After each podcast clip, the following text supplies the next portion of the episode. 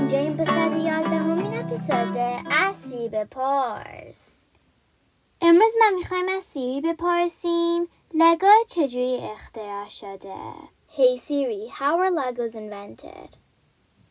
Here's what I found from visitdenmark.com. Lego came into being around 1930, when a Danish carpenter from Billund in Jutland fell on hard times building houses. He supplemented his trade making wooden toys, and was so successful that he was soon only making his wooden building blocks.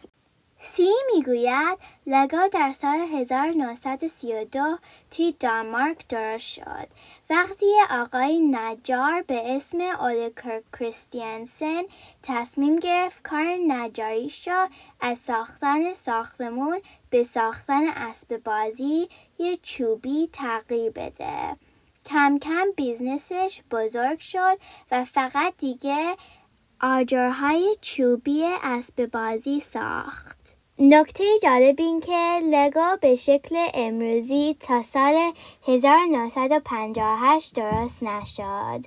اون سال لگو برای اولین بار آجرهای اسباب بازی پلاستیکی درست کرد.